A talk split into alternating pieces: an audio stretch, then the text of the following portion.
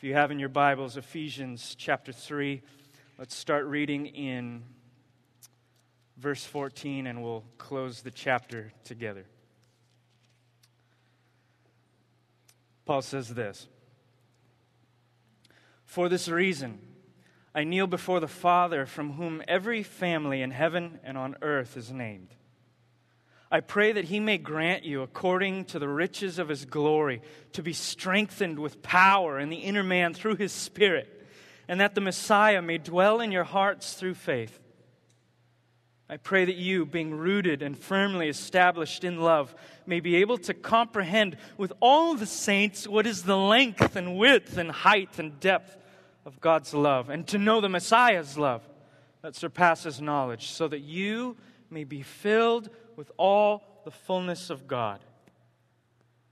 Now to him who is able to do above and beyond all that we ask or think, according to the power that works in us, to him be glory in the church and in Christ Jesus to all generations forever and ever. Amen." This is God's word. Let's pray.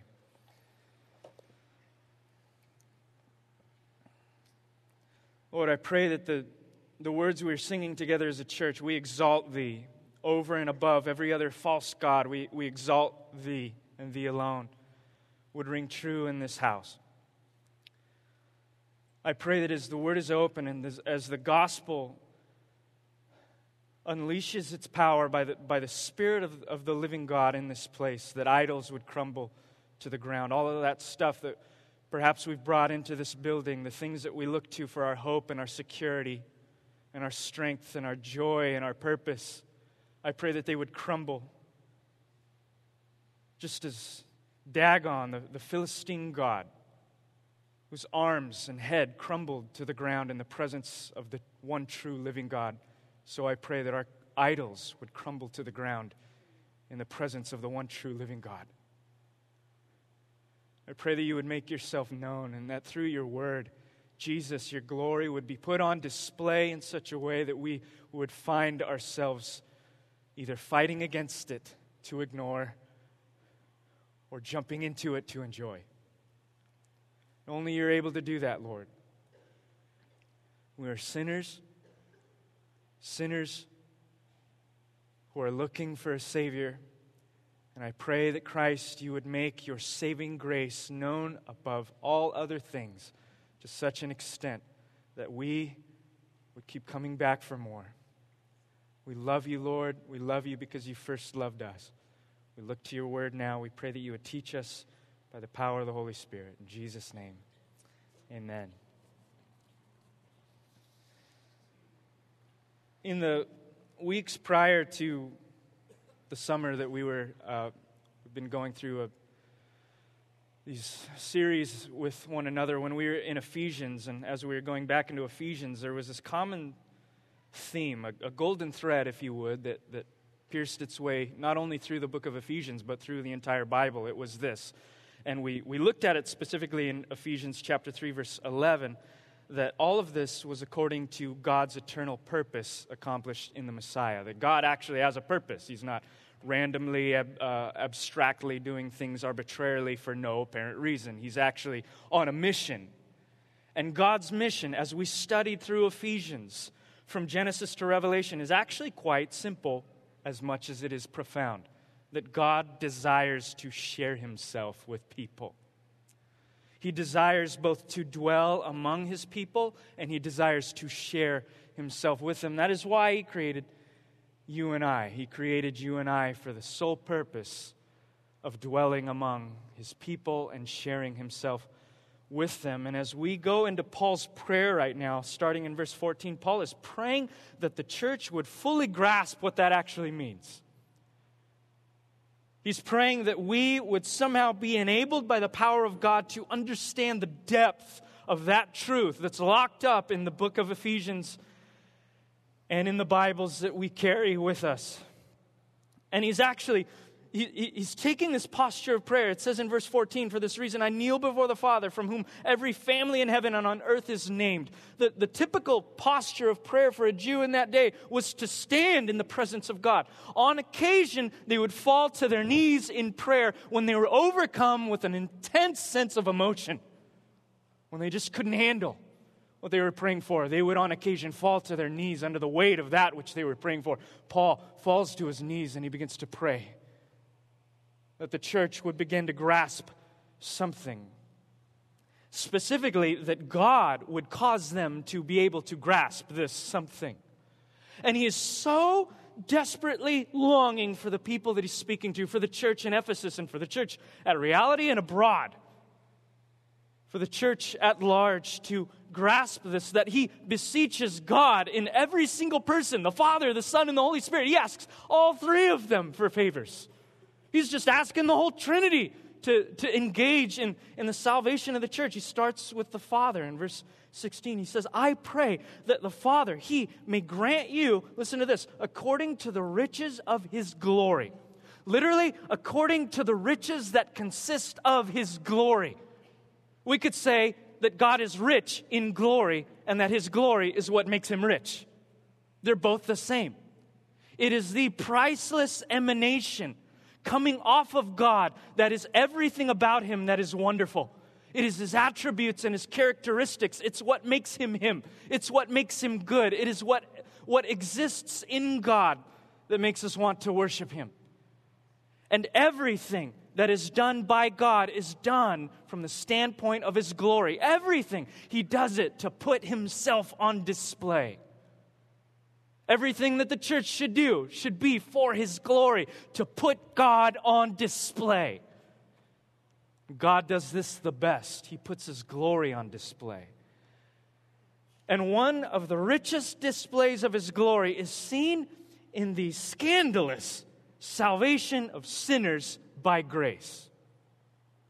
It is the way in which he brags the most about himself, because nobody would ever do that. Nobody would ever save people who don't deserve to be saved, just out of sheer love. God does it. We see, uh, turn back one page to chapter one, we see this constant theme throughout just the first chapter of Ephesians in verse six, or in verse five and six. He predestined us to be adopted through Jesus Christ for himself, according to his favor and will, verse six, here it is, to the praise of his glorious grace that he favored us with in the beloved. Verse seven. We have redemption in him through his blood, the forgiveness of our trespasses according to the riches of his grace. Again, in verse twelve, we are predestined in eleven, according to the purpose of the one who works out everything in agreement with the decision of his will. Here it is, so that we who had already put our hope in the Messiah might bring praise to his glory. Again, in verse fourteen, he is the down payment of our inheritance for the redemption of the possession to the praise of his glory. Again, in verse eighteen, I pray that the perception of your mind may be enlightened so that you may know what is the hope of his calling, what are the glorious riches of his inheritance among the saints. Yeah, to the praise of his glory. Not only is the glory of God what tickles God, but it is what everything else exists around. It is that which, if we can tap into and focus and lift our eyes to see, we will discover true satisfaction and enjoyment. But what is Paul praying according to the riches of his glory? He's saying, I pray that you would do this for his glory. He moves on from the Father to the Holy Spirit. Look at what he says in verse sixteen. Chapter three, I pray that he may grant you, according to the riches of his glory, to be strengthened with power in the inner man through his Spirit. So I pray that for the Father's glory, you would be empowered by the Holy Spirit in the inner man. Two things. He's praying that you and I, as Christians, would be strengthened. Two, he's praying that that That strength would come into the inner man. Now, that strength isn't something he's... Paul isn't saying to the Christian, I pray that you would strengthen yourself. I pray that you would pick yourself up by the bootstraps and just try harder. He's specifically praying for an alien strength, that from God being enacted upon us when we could not do it for ourselves. And that strength is being focused. It's being siphoned. It's being pointed at. The inner man, as he calls it. Some of your translations may say heart. Some of them may say inner man. Same thing.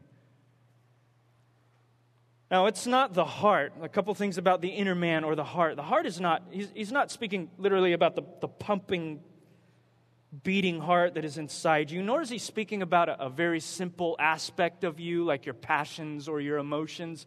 He's speaking about the, we could call it the cockpit of your personality, the very center of everything that drives you, including your passions and emotions and everything else, your will.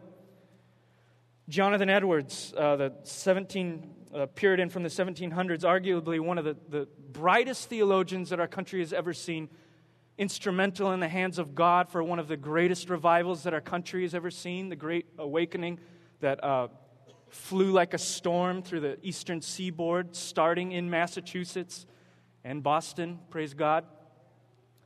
Jonathan Edwards, in the seventeen hundreds, as he was looking at this incredible revival, this outpouring of the Holy Spirit, began to write, in his genius way of doing, articulating and analyzing and picking apart and unpacking certain things about that revival. And he would write an entire book about one single thing, the human heart, or the inner man. What it is, how it works, what relation it has to salvation. He would call this book The Religious Affections. And he would begin to argue, well, first of all, that the, the affections are more than just passion. It's more than just emotion. It's more even than just thinking thoughts. It's more than these things that are, uh, passion is just something that comes on you all of a sudden. It can overwhelm your mind. Affections are really the lively actions at the center of the personality. And it's those things which end up moving your will and your inclinations and your disposition. It's that deepest part of a human being that causes you to make the choices that you make. He would argue in this book, and go on to say that Christianity and the affections are intricately interwoven to the point that there is no true Christianity unless your affections are affected. Quote a line from him.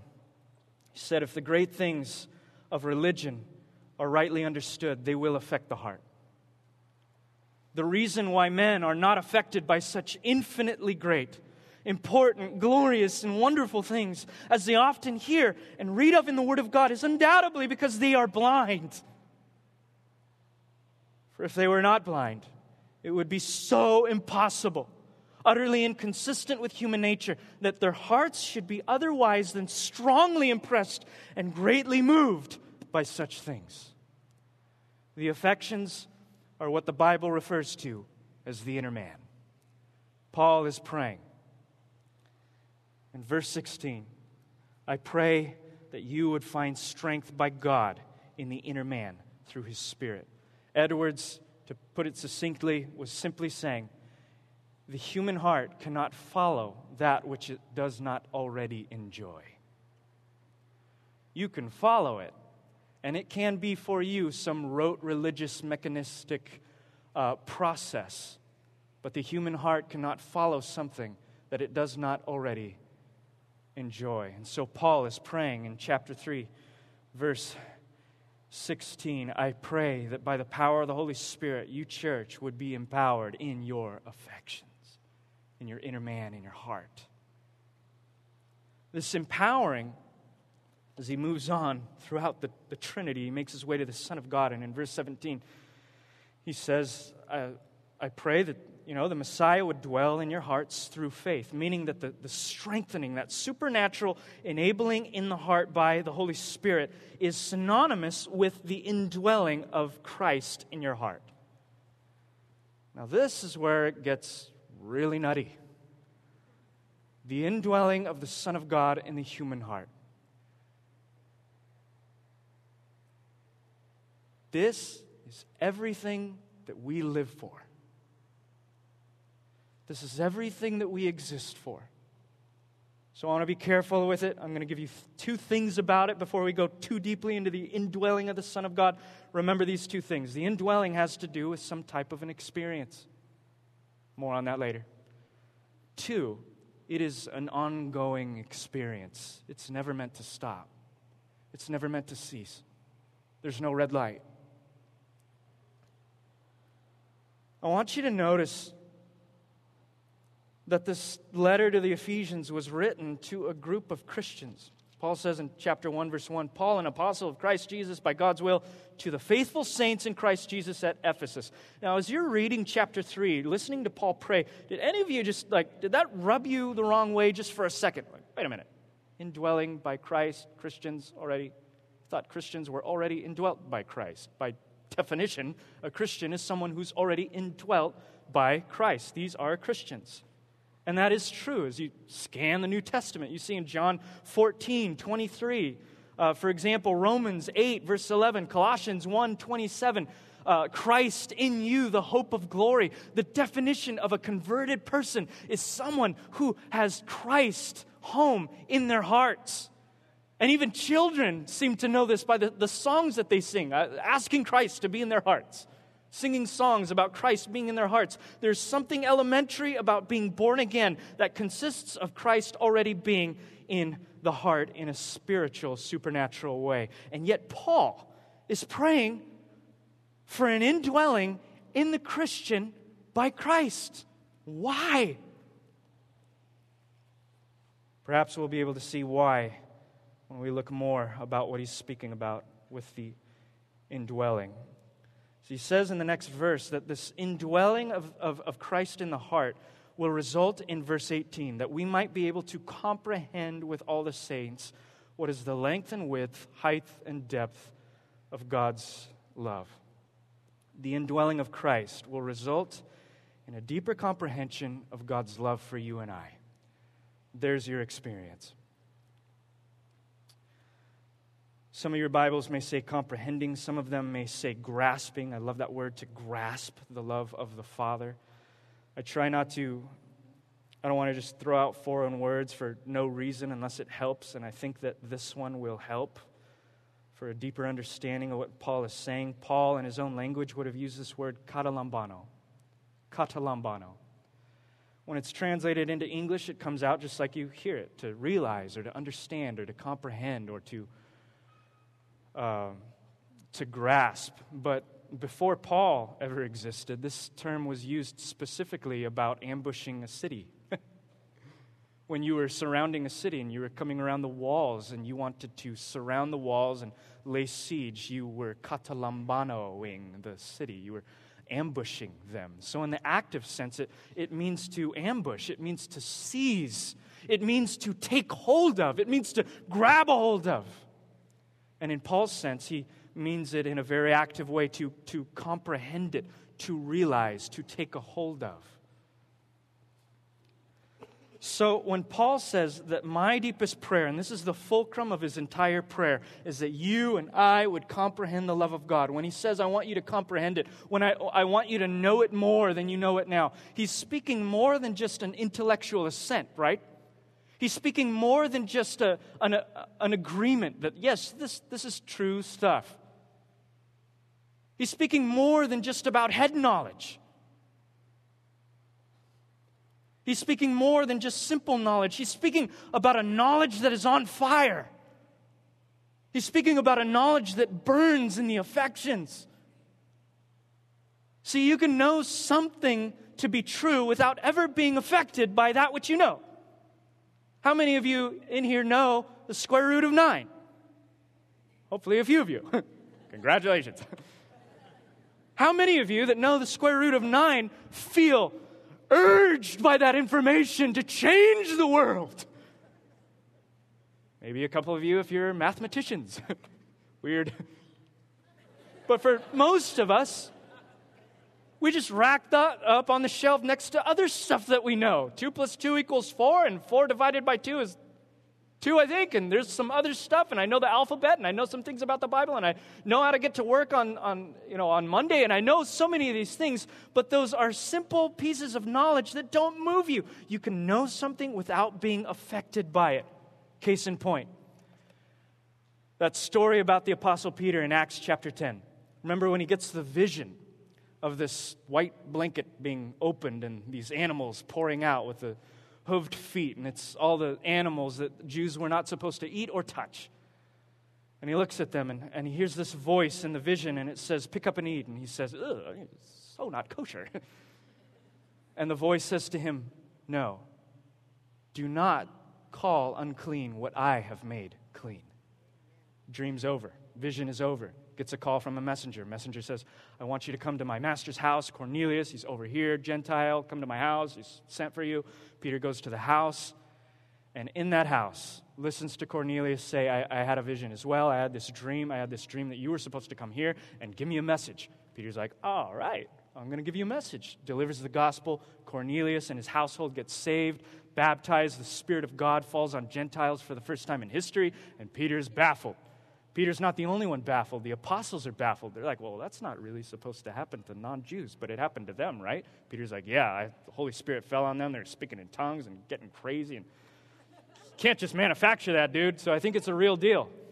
But halfway through the conversation with Cornelius, in Acts chapter ten, verse thirty-four, he says, it says that Peter began to speak and said, "Now I really understand that God doesn't show favoritism." Now, Peter already knew that. He's the apostle, man. He's like one of the pillars of the faith. He writes pieces of the Bible.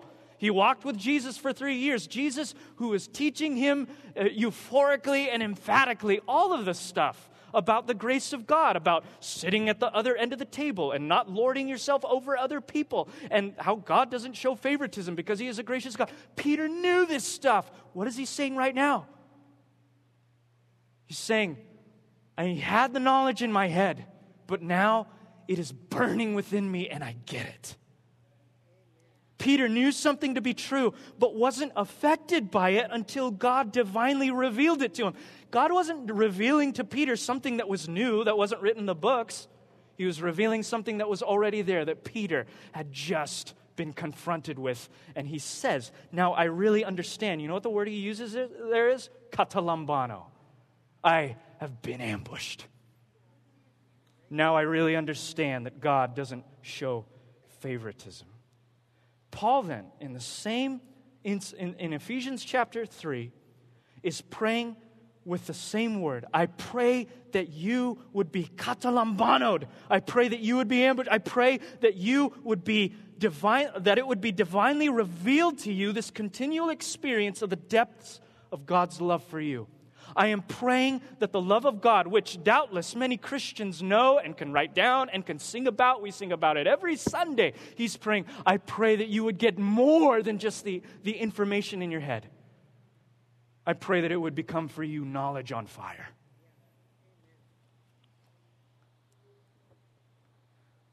This would make sense regarding the church if the church was filled with people who had not just head knowledge, but knowledge on fire.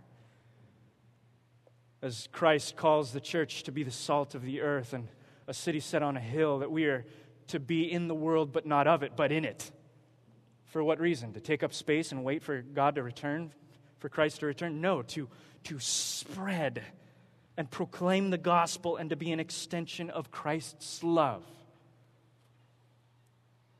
If you've been around for any length of time, you're not ignorant to the fact that we have a problem. Christians are not generally known for being very loving. We have not accumulated, and this isn't one person that anyone's picking on, but us as a whole. We have not, we have not developed a reputation for being overly loving with each other and with people outside of the church. And I... I don't mean the love love as our culture knows it. I want us to pull away from Hollywood's version of love for a second to look at what Paul would describe as love. You guys know this verse in First Corinthians. It's, it's difficult. Love is patient. Or literally, love is long-suffering. Love has the ability to suffer long for somebody else. Love is kind. Love does not envy. Love is not boastful. Love is not conceited. How many of you at this point feel like you've already failed at love in the past week?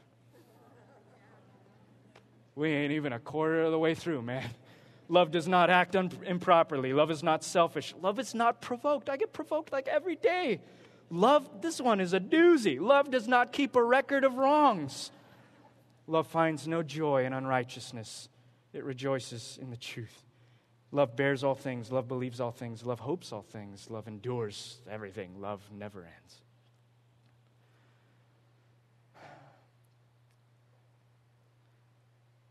David Kinnaman, the president of the Barna Group in Ventura, and his friend Gabe Lyons wrote this book a couple of years ago that you are probably familiar with called Unchristian, What a Generation Thinks of Christianity, in which he compiled this data, this research, not what we feel, not how we think we're doing, but research based on thousands of people between, I believe it's the age of eighteen and twenty-five, or it might be twenty-nine, young adults outside the church and what they view Christians inside the church. And I don't think any of us are ignorant to the fact that we sometimes make mistakes and come across the wrong way, and perhaps there's one or two people out there that think that we're we're mean or judgmental or hypocritical, but I, I imagine that probably most people in the world think we're doing okay. The church does a lot of good. Overwhelmingly, Overwhelmingly, we could not be more wrong. ninety-one percent of young adults outside the church see Christians, number one, as anti-homosexual. eighty-seven percent of young adults outside the church see, look into the church and see Christians as hypocritical. eighty-one percent of young adults outside the church look at us and view us as judgmental. That's like eight out of ten. Think about that for a second. Because you could be the total, bare minimum, supernatural exception to all of that. You could be the daughter of Teresa of Avila. You could be the most loving, kind-hearted, generous, wonderful person in the world. But your reputation has been marred by what people have experienced in their lives.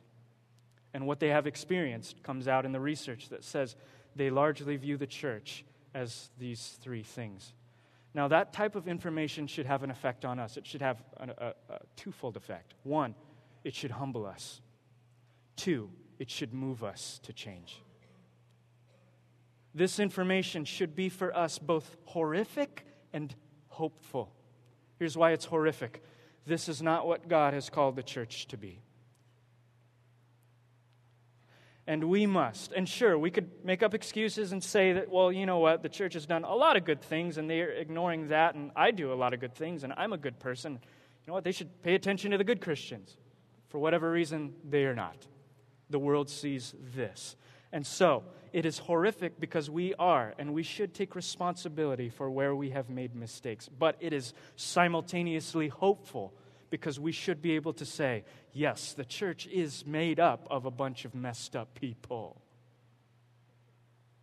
When you look into the church, you should find all the reasons that the world needs redemption.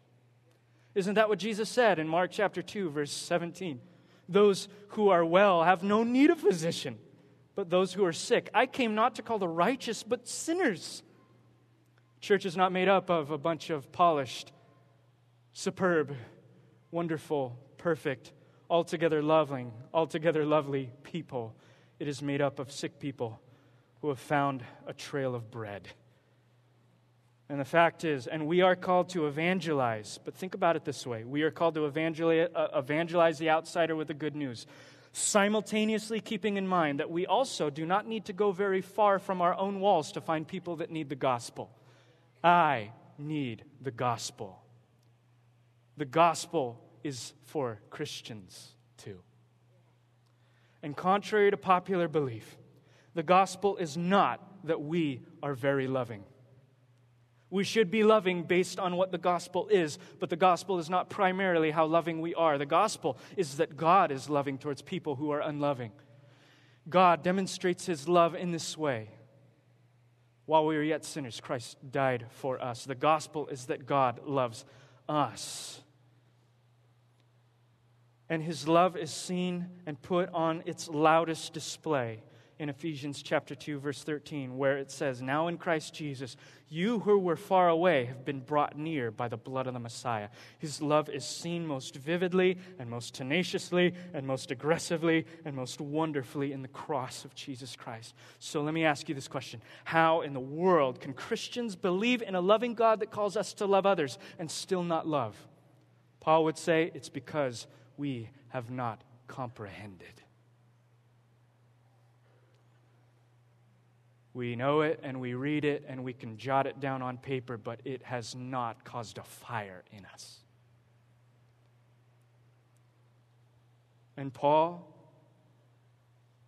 in chapter three, overwhelmed with the truth of what is facing him about the glory of the Lord and the sinfulness of man, falls to his knees, ditches the traditional ways of praying, overcome with emotion, and he beseeches the Trinity, the Godhead, and he asks, and he says, for this reason in verse one, and then he goes on a tangent, and he loses his train of thought, and he goes, where? Right back to the gospel, displaying the redemptive story of God. And then he's like, oh, okay, I, I forgot what I was saying. Oh, yeah, I remember. Verse fourteen, for this reason I kneel before the Father, and I pray. I pray for what, Paul? I pray that you would be empowered, Christian, that you would be indwelled, that you would be able to have supernatural comprehension of that which is incomprehensible. Why, Paul? Why do you want us to have that? Because Paul understands what we should understand, that you can repeat and know a basic truth about God, and yet if you do not live by it, it's because you have heard without being grasped. You can repeat a basic truth, yet not live by it because you are hearing without believing. Jonathan Edwards would continue on in his book saying that nothing is more manifest, in fact, than that the things of religion take hold of men's souls no further than they affect them. And there are multitudes who often hear the word of God of things infinitely great and important and which most nearly concern them, yet all seems to be wholly ineffectual upon them and to make no alterations in their disposition and behavior. The reason is they are not affected with what they hear. Paul prays desperately, I pray that you would be affected. I pray that by the power of the Spirit, by the riches of the glory of God, by the indwelling of the Son of God, that you would just be, that you would just be, that you would just be taken over, that you would be overflowing with the fullness of the, the, the filling of the fullness of, of God in all of His form. Paul ultimately wants maturity. And when he speaks about maturity, he, he mentions it in verse seventeen, that we would be rooted and grounded in love.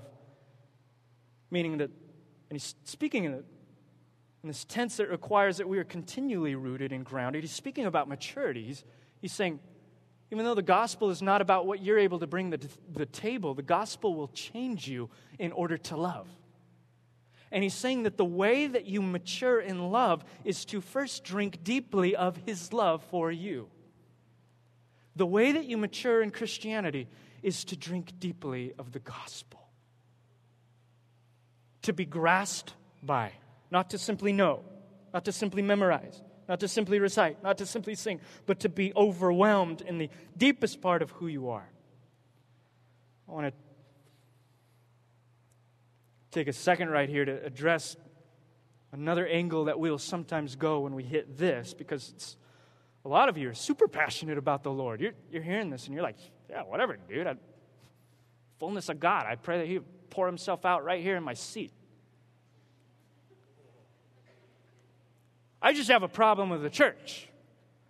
It's the community. God, I, I love. I love everything about God. We we cruise together in my car, iTunes, worship, in my in my closet. We get together real close and intimate. But it's the church that kind of throws off all of that love stuff. The problem is, community isn't always as romantic as we portray it, and that is totally true, right? We love to throw around that word, community. Let's have community. It's like the buzzword of the of the church. C S Lewis, to love it all is to be vulnerable.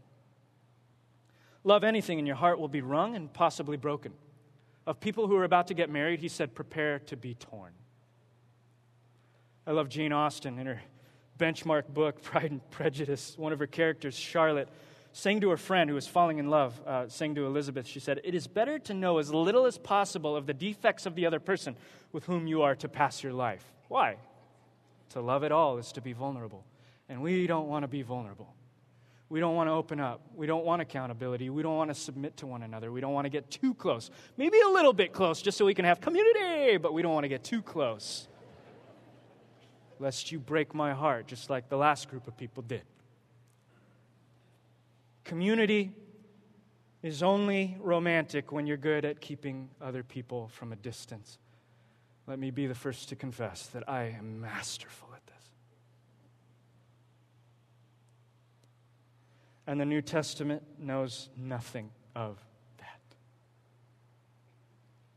Even in Paul's prayer, verse fourteen, "For this reason I kneel before the Father, from whom every family in heaven and on earth is named." God is a family God.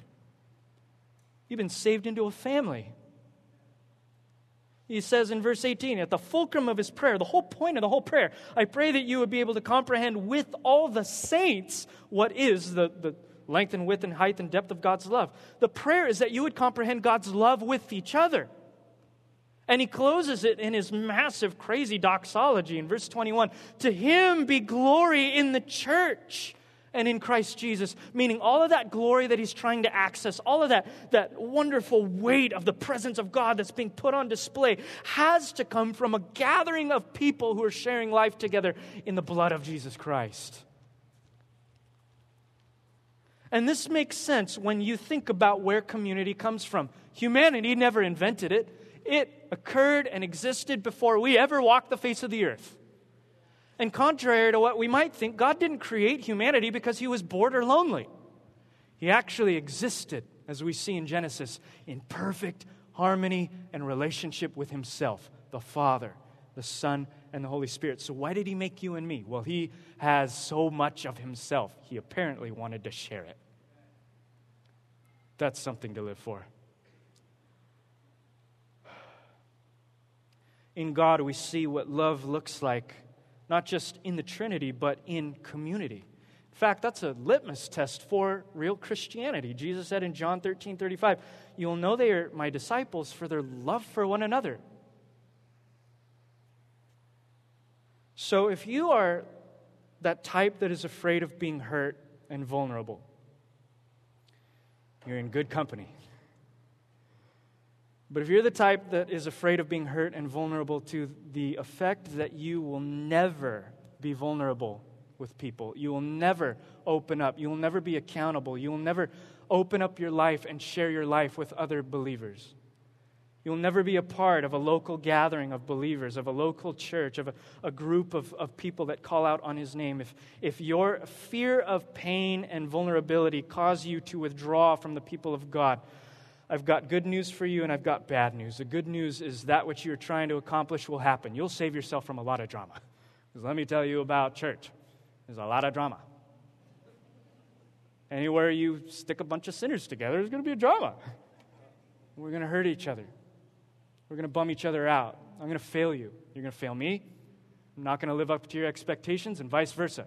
You're going to cut each other off in the parking lot. You're going to do things and make hand motions on the highway that you wish you didn't. You're going to say things that you wish you didn't. You're going to do things that you wish you didn't. Because we're broken people that are in need of a Savior. And so if you withdraw from the people of God, you'll save yourself all that drama. But you also miss out on a comprehensive experience of Christ's love as it was meant to be. Because, and we can be honest, the church is messy. Community is messy. It is not always as romantic as we would like it to be. It is messy. But the redemption of a broken community is altogether beautiful. And that's what Ephesians four is all about. It's the practical outworking of our position in Christ with one another. We're going to see not just what Paul says, but what it looks like. And it involves sticking together. When I was a, when I was first married to my wife, Brianna, we moved into this studio apartment, if you can call it that. It was more like a tiny, I don't know what it was. but we couldn't stand up in it, that's for sure.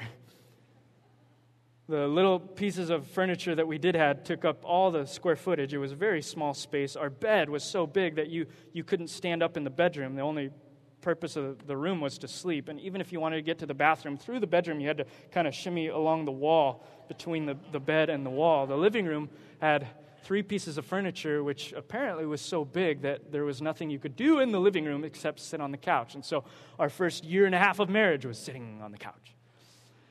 And everybody can attest to this, that when you when you get married, there is that honeymoon phase, right, where everything is perfect and everything is jolly and nothing is wrong with anything. And then as you begin to know each other as you truly are, you might begin to peel away certain layers and bump shoulders, putting it very romantically right now. And it and that happened with us, and might have been as simple and small and paltry as, you know, N B A Finals are on, I want to watch that. No, H G T V is on at the same time, I want to watch that. Or you said this, or I said that, or you did this, and I don't appreciate that. Or, you know, the things that we do when we get together in community started to happen. And my immediate inclination whenever that happens with anybody is to bail. I just don't want to deal with you. All the stuff that I had pent up over the many years of me bailing was coming to an explosion in my first two years of marriage, as I just wanted to just wanted to leave the, the scene, or at least go into another room, but there was no other room. And the farthest that either of us could get from one another, since we were both sitting on the couch, most likely is maybe a couple inches from one another. But ultimately, we were there with each other, and we learned really quick, there's no leaving. And we were, in a sense, forced into a covenant relationship. We were forced to forgive and to see past those things and to reconcile and to serve one another and to sacrifice our desires on each other's behalf. And we were forced into it. We didn't just do that directly. It was by the grace of God. We learned early on, there's no leaving. This is a covenant relationship. You know what the church is? It's a covenant community. There's no leaving your brothers and sisters. And that's really hard, right? Because you're going to get bummed. And you have to base your commitment to the people of God on something other than the people of God. It better be on the priceless blood of Jesus, spilt and spent for you. In this way, Paul is saying, when you comprehend that in such a way that you taste it and you understand, like Peter and Paul understood, you will, as he called it, be filled with all the fullness of God.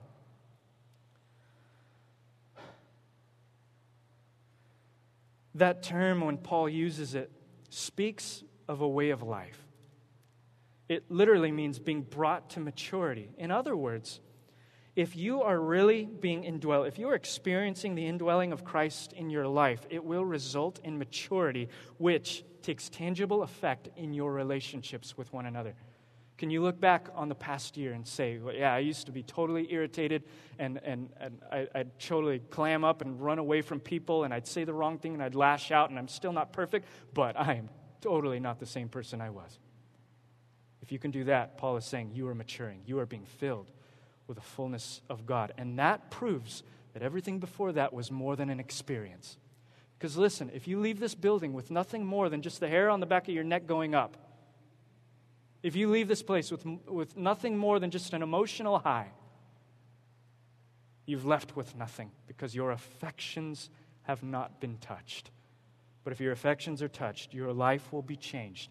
And Paul is praying with the depths of his being that the Holy Spirit would empower you and I, believers, and that in that empowerment we would be transformed into the likeness of Christ, and that spiritual maturity would take place in such a vivid way that it could be identified with self-sacrificial love towards each other and towards outsiders.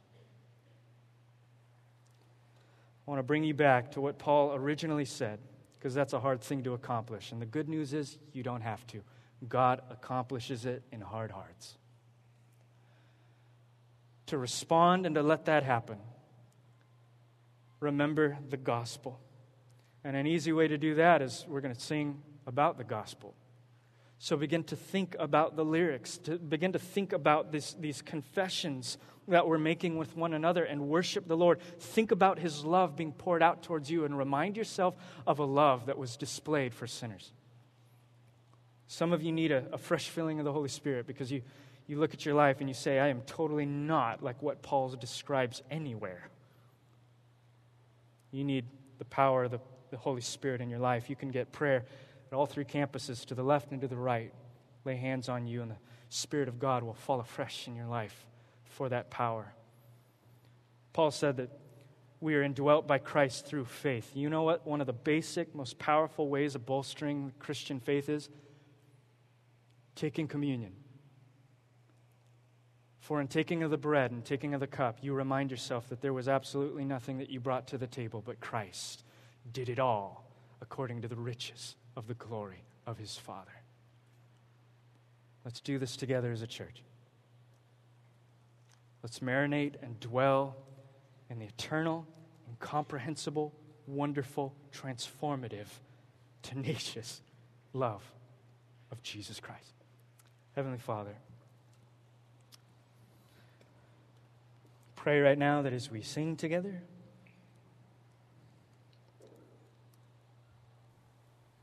You would manifest Yourself in a powerful way. You would begin to turn the tables on all of the thought processes that we're used to having. We're used to saying, I, I want to try harder and do better for You. I pray that You would enforce in our hearts that You have done perfectly for us. Even right now, as we're preparing, some of us are, are thinking, I, I want to sing better. I want to sing in a true way. But I pray that You would remind us, according to Zephaniah chapter three, that You are singing over us songs of deliverance. Some of us are dwelling upon our failures and upon our inability to do anything right. I pray that You would overwhelm our failures and our, our discorded feelings with Your perfection and Your righteousness, which You have given to us freely by grace. And I pray that in this house, You would renew our hearts again, Lord. This church, which by grace has existed for almost a decade, that You would not let us grow tired, weary, and dare I say familiar with the eternal truths of the gospel. Revive our hearts again. Open our eyes to see something lovely and wonderful. In Jesus' name.